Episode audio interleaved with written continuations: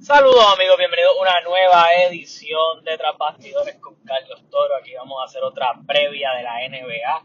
Eh, ya han subido tres capitulitos. Eh, obviamente este es el segundo que subiría en el día de hoy. Es más bien con... Obviamente para, para apretar un poco, porque realmente pues se me hizo, como me expliqué en el podcast anterior, se me hizo un poquito complicado subir el contenido eh, que tenía grabado pues regrabé un poco, eh, esperé ver un par de jueguitos de la pretemporada, y específicamente con, con, este equipo, con este equipo que voy a cubrir, que son los Houston Rockets. Voy a hablar de los Houston Rockets ahora, voy a hablar de los Oklahoma City Thunder.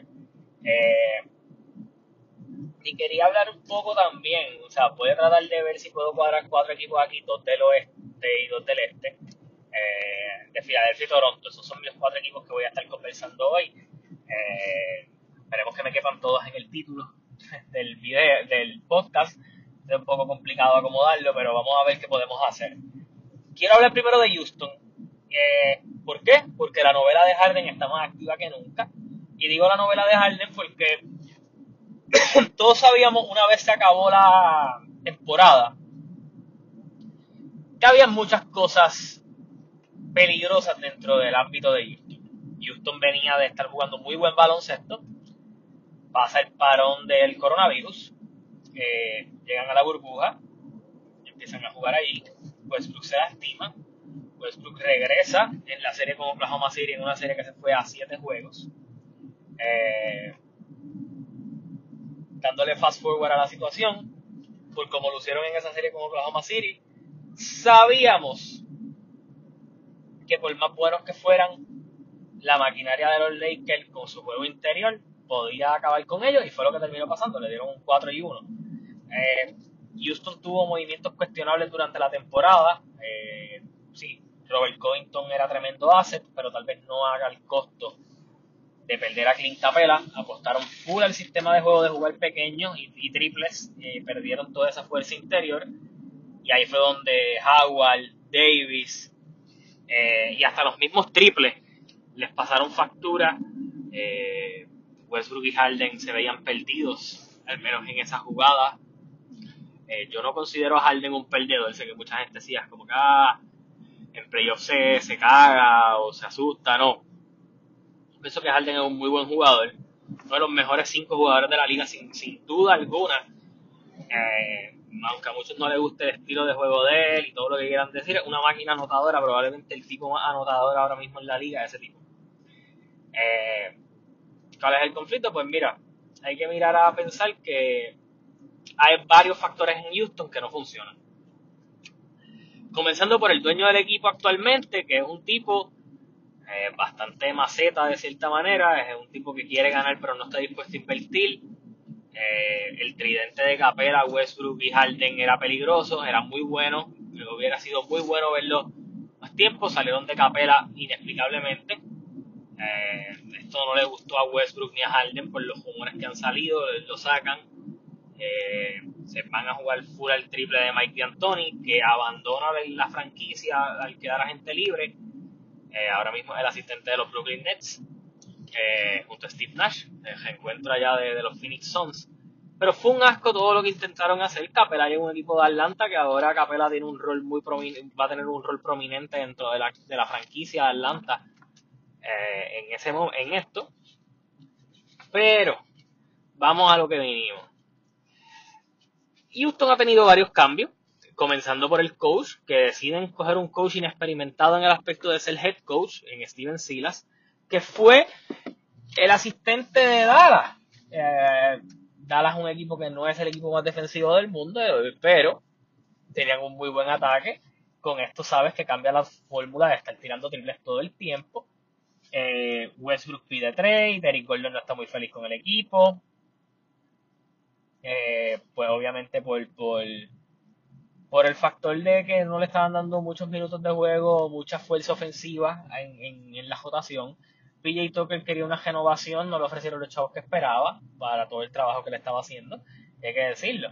PJ Tucker se convirtió en el centro de este equipo e intentó hacerlo lo mejor posible dentro de la situación y, haciendo el trabajo. Eh, mucha gente descontenta, Austin Rivers eh, se fue del equipo, se fue a los New York Knicks. Eh, y sabíamos que las cosas apuntaban a reconstrucción una vez Daryl Morey, que era el gerente general del equipo, sale y ahora llega a Filadelfia. Por eso vamos a hablar de Filadelfia más tarde. Uno, para mí, uno de los mejores gerentes generales que tiene la liga era ese muchacho Daryl Morey y pues ellos salieron de él. A lo que voy. Eh, el primer movimiento que hacen los Houston Rockets comenzando es cambiar a Robert Covington por Trevor Ariza. Y ahí tú dices, ok, eh, está pasando, está pasando, este, esta gente está intentando cortar gastos porque pues van a salir de Covington, que puede venir y cobrar el marchado más adelante, lo mandan a Portland, yo cojo a Trevor Ariza que le puedo dar un buyout porque jugó con nosotros dejarlo jugando, pero puedo también buscar darle trade y, no recuperar nada, pero pues ellos recuperaron ahí una jondita de, draft por, por, por Trevor Ariza o sea, por Robert Covington. Y ahí tú dices, ok, Ariza está más viejo, no está al nivel de Robert Covington, estuvo en picada. Westbrook pide el trade, están semanas buscando algo que sea atractivo para ellos, ellos querían muchas cosas por Westbrook, al final del día el contrato de Westbrook bloquea muchas cosas y deciden cambiar pelo a pelo, jugador por jugador. Westbrook por, por John Wall, trae a John Wall al equipo de los Houston Rockets. Un John Wall que no va a ser para nada que Harden diga, oh, hey, que feliz voy a estar en el equipo, porque John Wall lleva dos años básicamente donde no ha jugado. Él se lesionó, jugó pocos juegos una temporada, cuando venía camino a la otra se lesiona.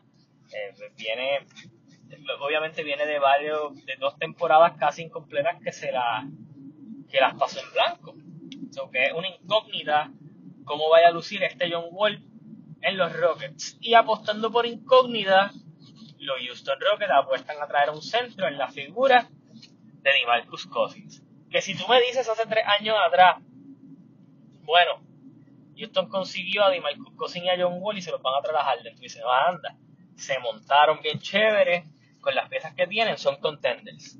Al día de hoy, estos dos jugadores, la salud los pone en una posición no muy privilegiada, porque obviamente hay que pensar en que mm, tal vez no son lo que eran. Y eso hay que verlo como lucen en una temporada eh, general.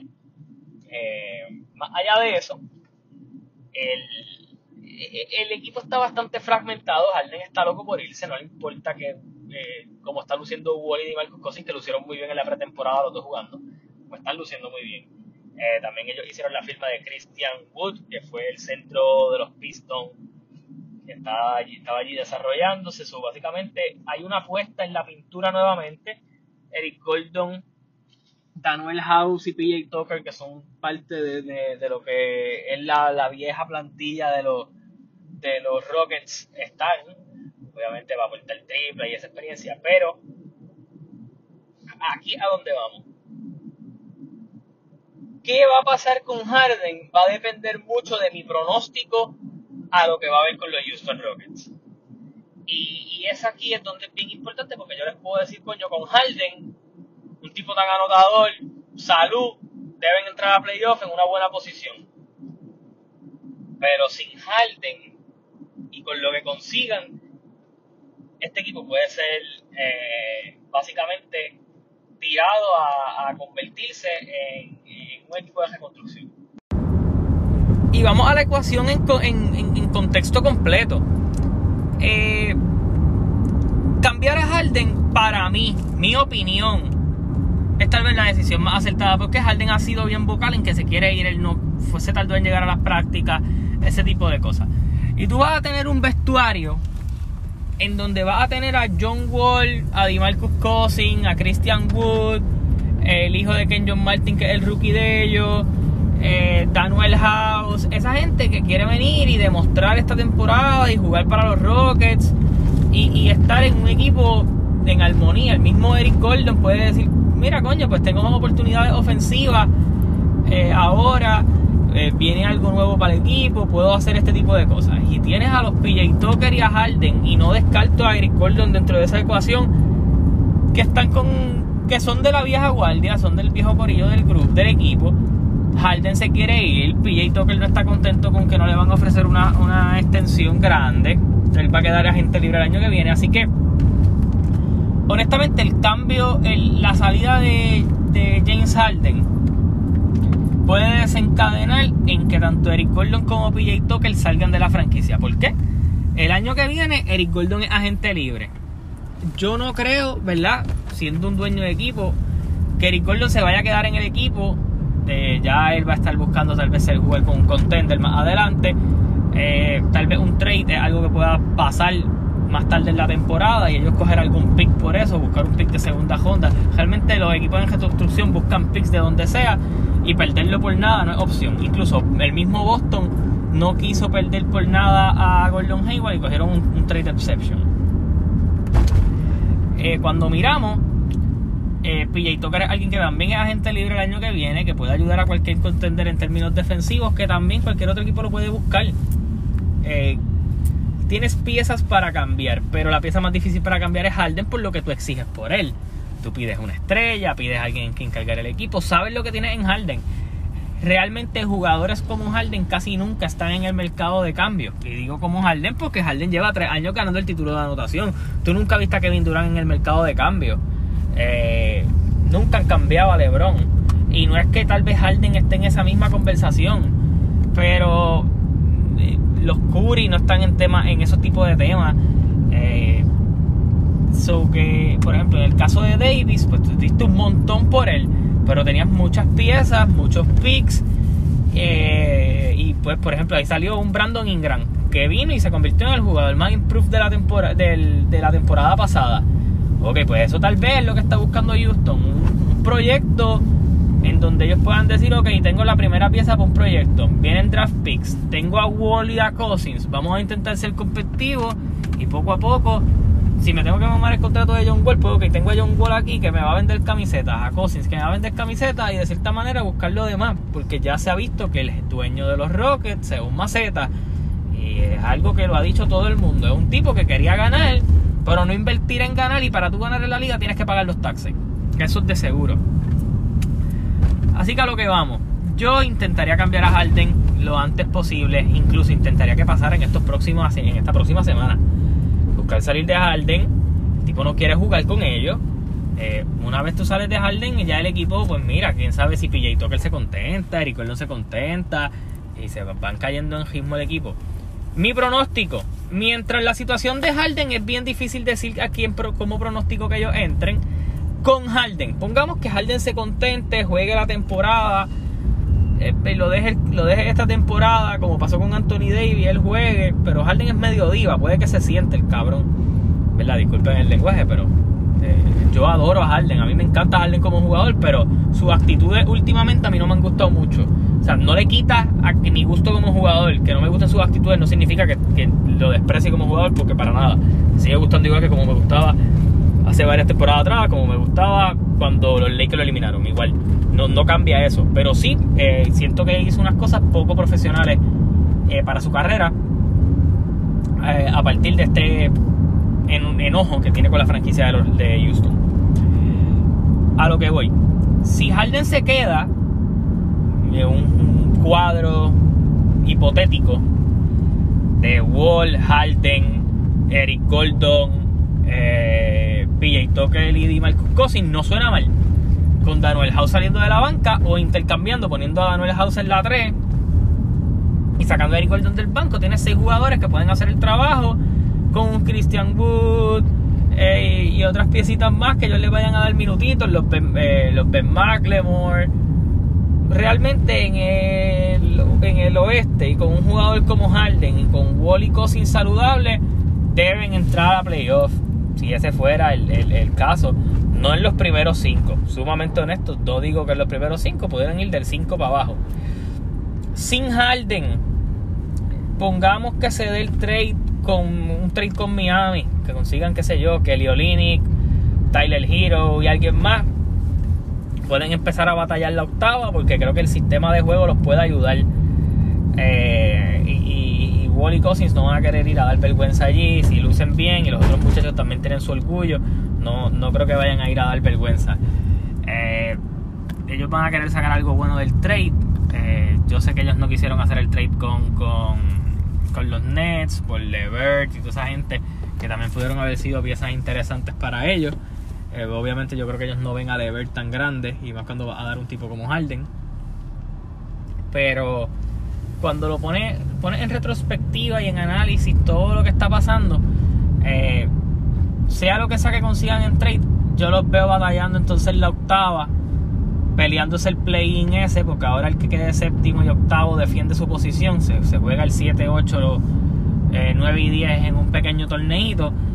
Eh, y ahí habría que ver entonces si los Rockets sobrevivieran a eso. Siento que, que es un equipo con demasiadas incógnitas al momento. Eh, y es bien complicado tú venir y darle un pronóstico a un equipo tan incógnito como Houston, pero traté de hacer lo mejor de, lo que creo. Si me das a mí una opinión, yo pienso que Houston ya debe buscar una salida para Harden, la más conveniente para ellos, pero buscar la salida, creo que tienes poco tiempo para confeccionar un equipo que se vaya aclimatando, que vaya cayendo en tiempo, que se vayan sintiendo mejor con Harden fuera, aunque sepan hacia dónde van, pero tú estás claro de la situación del equipo. Eh, en, en contraste, un equipo que sí supo hacer eso fue Oklahoma City. Sí, Oklahoma City era un equipo que el año pasado parecía que iba a ser en reconstrucción. Nadie daba nada por ello. Ellos cogieron a Chris Paul para salir de. Ay, Dios mío. Para salir de Russell Westbrook. Eh, cogieron a Danilo Gallinari. Eh, a Chai Gilgis Alexander en el trade de Paul George. Steven Adams ya ellos lo tenían en el equipo. Y a Dennis Schroeder también, que era lo que quedaba restante. Ahí tenía cinco jugadores que podían hacer el trabajo. Y entonces, pues, mano, Chris Paul, el momentum, como jugaron esos muchachos, pues mira, San Presti dijo, ¿sabes qué? Yo no los voy a cambiar, les voy a dejar que compitan, así los muchachos míos jóvenes que se me van a quedar, los tengo allí, experimentan, aprenden. Y mano, fue una gran idea haber hecho eso, porque entraron quintos, tuvieron una serie de siete juegos con unos Rockets que se veían superiores a ellos y los llevaron al límite. Todo se definió a la última jugada. Eh, y ahora, automáticamente Schroeder pasa a Los Ángeles eh, por Danny Green. Eh, Danny Green lo cambian a Filadelfia y ellos cogen el contrato de Al Holford, que yo no sé qué ellos vayan a hacer con él, pero que alguien de quien ellos pueden intentar salir. Incluso pudieran dejarlo por eso de tener un mentor así veterano y pagarle el último, el primer, la primera parte de ese contrato De la misma manera saliste de Chris Paul, consigue unos picks de Phoenix, envía a Adnel Nader con él, trae a Ricky Rubio, trae a, a Kelly Uber y trae otras piecitas más. Eh, que básicamente lo que hiciste fue para rellenar el equipo, porque Kelly Uber lo mandas a Golden State eh, por el trade exception eh, y a Ricky Rubio lo mandas a Minnesota por picks. So que básicamente y Danilo Galinari pues lo pierde en la agencia libre. Así que ellos básicamente rompen este equipo, cambian a Steven Adams a New Orleans por picks también y por George, y por George Hill. Y tiene un equipo bien joven, muy muy joven, eh, pero sin ningún tipo de apuro. Trae un dirigente nuevo, que era el dirigente de tu equipo de D-League, que lleva muchos años en la franquicia, 35 años, un dirigente joven eh, y en veteranos, pues tiene a que es alguien de quien puede intentar salir también, o darle el buyout, como ha pasado, que los Lakers dicen estar interesados en si él hace buyout. Pero hasta ahora el equipo, básicamente, los poingares son Chai Gilgis Alexander, que es básicamente la estrella que ellos van a trabajar. George Hill, como ese veterano para ayudar al equipo. Así que cuando tú miras ese equipo de Oklahoma City, que sus veteranos son Trevor George Hill, Al Horford, te queda un chorro de gente bien, bien joven que escogieron en el draft. Eh, TJ Leaf que llegó de Indiana, que es un chamaquito que ya le estaban dando un par de minutos y estaba luciendo bien. Básicamente esto es un equipo de más bien ver qué piezas jóvenes funcionan y qué piezas jóvenes pues no les van a funcionar a ellos y eventualmente las pueden cambiar o dejarlas ir porque no hay una presión salarial grande. Eh, todo va a correr por Chai Gilgis Alexander. Hay que ver en qué se convierte este chamaquito. El año pasado promedió 19 puntos. Eh, todavía hay unas cosas por adaptar, pero eh, es súper joven. Promedió 19 puntos, 5.9 rebotes, 3.3 asistencias. Ese número de asistencias va a subir ahora que Chris Paul no esté. Eh, puede defender. Eh, además, eh, Dort lució muy bien en, en playoff. Paisley también, que fueron chamaquitos que estaban cogiendo minutos el año pasado. Y yo creo que en ellos tres es donde ellos están depositando la confianza. Eh, San Presti como GM siempre ha adaptado bien. Hay que ver cómo funciona este equipo, pero creo que es la primera vez que este equipo está jugando sin presión alguna. Así que me parece que pueden lucir bien. Ellos no le va a molestar para nada con todas las rondas de draft que tienen perder y, de esas derrotas que esos muchachos se desarrollen. Al contrario, eso es lo que ellos quieren, que se desarrollen ellos. Y si hay que perder en el camino, pierden en el camino. San Presti tampoco creo que vaya a venir a hacer una reconstrucción más grande del mundo, sino más bien juntar los talentos jóvenes que él más pueda, desarrollarlos y ver qué sucede con el equipo. Este básicamente es un equipo completamente nuevo para desarrollar. La fanaticada de Oklahoma siempre ha sido súper dinámica, súper buena en ese tipo de aspecto, bien pasional. Y quién sabe, siempre se ha hablado de ese equipo volver a Seattle, así que hay muchas cosas pasando. Así que Oklahoma City yo sí los veo últimos en el oeste, eh, pero decir que son últimos en el oeste no va a haber ningún tipo de problema con ellos, eso es lo que ellos quieren. Pero pues mi pronóstico para el Oklahoma City Thunder esta temporada es ese. Ahora voy a hablar de los equipos del este que dije que iba a comentar. Eh, y es que voy a estar hablando de Filadelfia y de los Toronto Raptors. Dos equipos, básicamente uno que quedó campeón eh, el, este, el año pasado. Y, y Filadelfia, que pasó de ser uno de los peores equipos a tener un, un muy buen equipo con Butler, Tobias Harris eh, y todo lo demás, a perder a Jimmy Butler, por decirlo de cierta manera conflictos, lesiones, en fin. Filadelfia el año pasado perdió a JJ Reddick en, en lo que fue la agencia libre. Eh, cambiaron a Boulder por Al Horford en una jugada que, en una cosa que yo jamás entendí en ese sign and trade. Tenían a Josh Richardson directamente desde Miami. Eh, tenían un buen cuadro. Lo que pasa es que para las eh, no jugaba para las fortalezas de este equipo. Vencimos no, me, no tira el triple, pero es buen pasador, rebotea. El dúo de Simmons y Embiid no estaba dando resultados con esa dupla. Y llega Daryl Morrill directamente desde Houston como GM a cambiar esta perspectiva. Llega Doug River directamente desde los Clippers. Que yo sí pienso que Doug River es un coach overrated. Pero es un tipo de récord positivo. Un tipo que, con, que cuando los Clippers del año pasado, anterior a este que perdieron, le sacó el jugo a una plantilla de un montón de gente que había llegado por ellos cambiando esas piezas y con Danilo Galinari y con Tobias Harris y todo eso, dieron candela.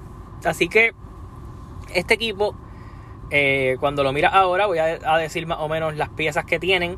Eh, en el backcourt tiene a Ben Simmons, tiene a Matisse Tiboulet, que demostró que puede ser un muy buen defensor de exterior. Y si coge tirito de afuera, tremenda pieza. Shake Milton, que jugó muchos minutos eh, bajo la lesión de Ben Simmons y lució bastante bien. Le falta un poquito de madurez y eso, pero que puede lucir bien. Cormas mete el triple. Llega un veterano como Danny Green que va a aportar defensa y tiro de tres. Eh, Terence Ferguson, bastante joven y bueno desde Oklahoma City. y Seth Curry, que lleva dos años sumamente anormales tirando el triple, metiendo el 45% de sus triples en la temporada de, en lo que fue la temporada con Dallas y en lo que fue la temporada con Portland respectivamente. Daryl Morey no hizo más que llegar y salir del contrato de Horford, que era un contrato medio malo, para traer a Danny Green, eh, que es un contrato de un año, eh, lo cual es muy bueno para, para ellos. un contratito ahí corto que no hay que hacer mucho con él eh, y que te quitas obviamente el peso de, del supercontrato de Al Horford que, los Thunder lo adquirieron y en, las posiciones grandes pues te trae a Dwight Howard que viene de ganar el campeonato al igual que, que Danny Green Mike Scott que mete el triple Tobias Harris que sigue allí Joel Embiid y Tony Bradley que básicamente viene a jugar ese garbage time como, como centro pero el equipo básicamente se ve un poco más normalizado, pero aquí habla mucho del pensamiento de Daryl Morey a la hora de montar un equipo. Ok, vamos a intentar salir de este contrato malo y maximizar. Y hacer esto, y hacer lo otro, y hacer esto, y hacer lo otro. Y básicamente ha revolucionado un poco cómo van a jugar y, lo que va a hacer Doc Rivers. Así que llegaron dos jugadores, básicamente tres jugadores que pueden tener unos roles muy buenos en este equipo. Seth Curry con su triple, un tipo que va a estar siendo alimentado por Ben Simmons constantemente. Eh, un Dwight Howard que si viene jugando igual que como jugó con los Lakers, va a ser un buen recambio para Joel Embiid. Y obviamente Danny Green, que pues eh, sé que mucha gente lo critica por los playoffs, yo fui de los que los critiqué, pero defensivamente y, y en este tipo de equipo puede lucir muy muy bien. Así que cuando veo este equipo y me tiro un cuadro así pensando, yo pudiera ver un cuadro de Ben Simmons, Danny Green, eh, Seth Curry, Tobias Harris y Joel Embiid. Eh, jodear a de cuatro tipos que pueden meter el triple. Eh, que aunque defensivamente tal vez Seth Curry es el, roto en la defensa, eh, lo pueden disfrazar bien. Tiene a Doc Rivers que a veces pues logra sacarle el jugo a esos jugadores eh, del banco y a veces hacer menos con ellos. Yo pienso que si Doc Rivers logra hacer un buen trabajo aquí, este equipito va a estar muy, muy bien. Eh, mucha gente piensa que pues Simmons y Embiid eh, no se van a llevar bien. Yo creo que puede haber mucha más armonía de la que había. Pueden subir un poco ese nivel. Me encantaría ver a Ben Simmons elevar un poco más su juego. Embiid saludable es de los mejores centros de la liga. Solo yo creo que por detrás de Nikola Jokic, en mi opinión. Y Tobias Harris mete esa pelotita constantemente, puede, puede rebotear, puede hacer un par de cositas. Así que pienso que, es bien importante eh, como Rivers utiliza estas piezas eh, y lo que vayan a hacer dentro del equipo. A lo que voy. Filadelfia es uno de los equipos que más está sonando para Harden. En las últimas horas los más que han sonado es Miami y, Filadelfia. Yo no sé que le pueda dar Filadelfia sin dar a Joel a, Ben Simmons eh, a Houston. Ahí voy, ellos no tienen muchos picks. Ellos tendrían que darle a Ben Simmons y yo no sé cuán ellos están dispuestos a dar a Ben Simmons, un jugador que todavía le falta evolución y que ellos tal vez puedan hacer la apuesta por él. Ahí es donde yo siento que está un poquito más la complicada la cosa para ellos, porque pues tienes que ver si te va a tratar de jugar all-in con James Harden y en beat o eh, pues irte por Ben No creo que tú vayas a hacer Tobias Harris por, por Harden, porque creo que Houston pudiera intentar sacar algo más por, por James Harden que eso, y no, van a aceptar esa oferta. Así que no voy a descontar a Harden de la ecuación. Eh, y contando lo que veo de este equipo, creo que les va a ir mejor que el año pasado. Que estuvieron bien fríos, bien eh, fríos y calientes, fríos y calientes toda la temporada, inconsistencias, lesiones. Si la salud cuida a Joel Embiid y a Ben Simmons con estas piezas al lado, con estos veteranos, deben entrar quinto o cuartos. Para esta gente va a ser bien importante entrar en las primeras cuadras. ¿Por qué? Primero porque tienen ventaja de campo. Eh, Filadelfia no hace mucho estuvo a pelo de nada de llegar a las finales de la NBA. Eh, pudieron haber ganado un campeonato porque con las lesiones que, que habían en los Warriors ese año, yo creo que Toronto y Filadelfia, cualquiera de los dos que pasara, podía ganar la final de la NBA. Eh, así que ellos josaron el campeonato, vamos a ponerlo así, josaron. Llegar ahí, no lo hicieron. Eh, así que no, podemos vivir de lo que sería o de lo que pudiera ser. Eh, así que me voy con que Filadelfia puede entrar entre cuarto y quinto, todo dependiendo de las lesiones y lo que pueda suceder. De llegar quinto, eh, es bien peligroso porque tienes que jugar con, los caballotes en primera ronda y eso puede ser bien peligroso para ellos. Pero ojalá y quedaran en los primeros cuatro para entonces eh, verlos un poquito más adelante y ver cómo funciona este sistema. Este es de los equipos que más curioso me tiene verlos jugar. Porque yo no soy muy fan de Doc Rivers, pero siento que los cambios que han hecho son positivos para sus estrellas. No tienes que super explotar en beat, eh, Simmons puede ser un distribuidor. Tienes unas piezas que pueden ir calentando a convertirse en buenos jugadores de rol. Eh, me parece interesante la temporada que puede tener los Philadelphia 76ers, pero sí los veo dentro de playoffs. Y si Ben Simmons se convierte en el animal que puede ser, van a dar mucho de qué hablar. Eh, voy a hablar de los Toronto Raptors por último, pero no menos importante. Toronto es un equipo bien guerrero, es un equipo fajón, es un equipo peligroso eh, que te lleva al límite siempre, sin importar qué. Desde los tiempos desde que LeBron los tenía de hijos con los Cavaliers hasta que eventualmente se va de Rosen y llega a Kawhi Leonard y se convierten en campeones. Eh, perdieron a Kawhi Leonard el año pasado en, una de las decisiones que yo no respeto de Kawhi Leonard. Yo pienso que Leonard si se quedaba eran ellos favoritos a ganar el anillo junto a los Lakers. Pudo haber sido la final de la NBA. Ese, es mi pensar. Eh, pero esa no la historia. Leonard se fue a los Clippers. Y Toronto se tuvo que quedar con, tener que bregar con ese vacío que dejó Kawhi Leonard. Ese vacío que dejó Kawhi Leonard, eh, Fred Van Vliet y Pascal Siakam elevaron su juego. Jodiado de piezas como Marc Gasol, como Ibaka, tuvieron una tremenda temporada. Nick Nurse, el coach del año sin duda alguna. Eh, sacándole el jugo a muchos jugadores, a Rondai Hollis Jefferson, eh, a Chris Boucher, tuvieron lesiones, no perdían. Eh, las piezas que sacaban de momento funcionaban. Terence Davis, que era rookie, funcionó muy bien dentro del equipo. Ahora Toronto vuelve a afrontar la, la salida de jugadores. Y me explico. Serge Ibaka y Gasol eh, y Marc Gasol fueron dos piezas importantes de ese campeonato y fueron dos piezas importantes en la temporada pasada. Tal vez Gasol perdió un poquito de importancia, eh, tal vez en los resultados de los, de, del juego, en, en número, pero en el impacto de la cancha Gasol estaba por todas partes.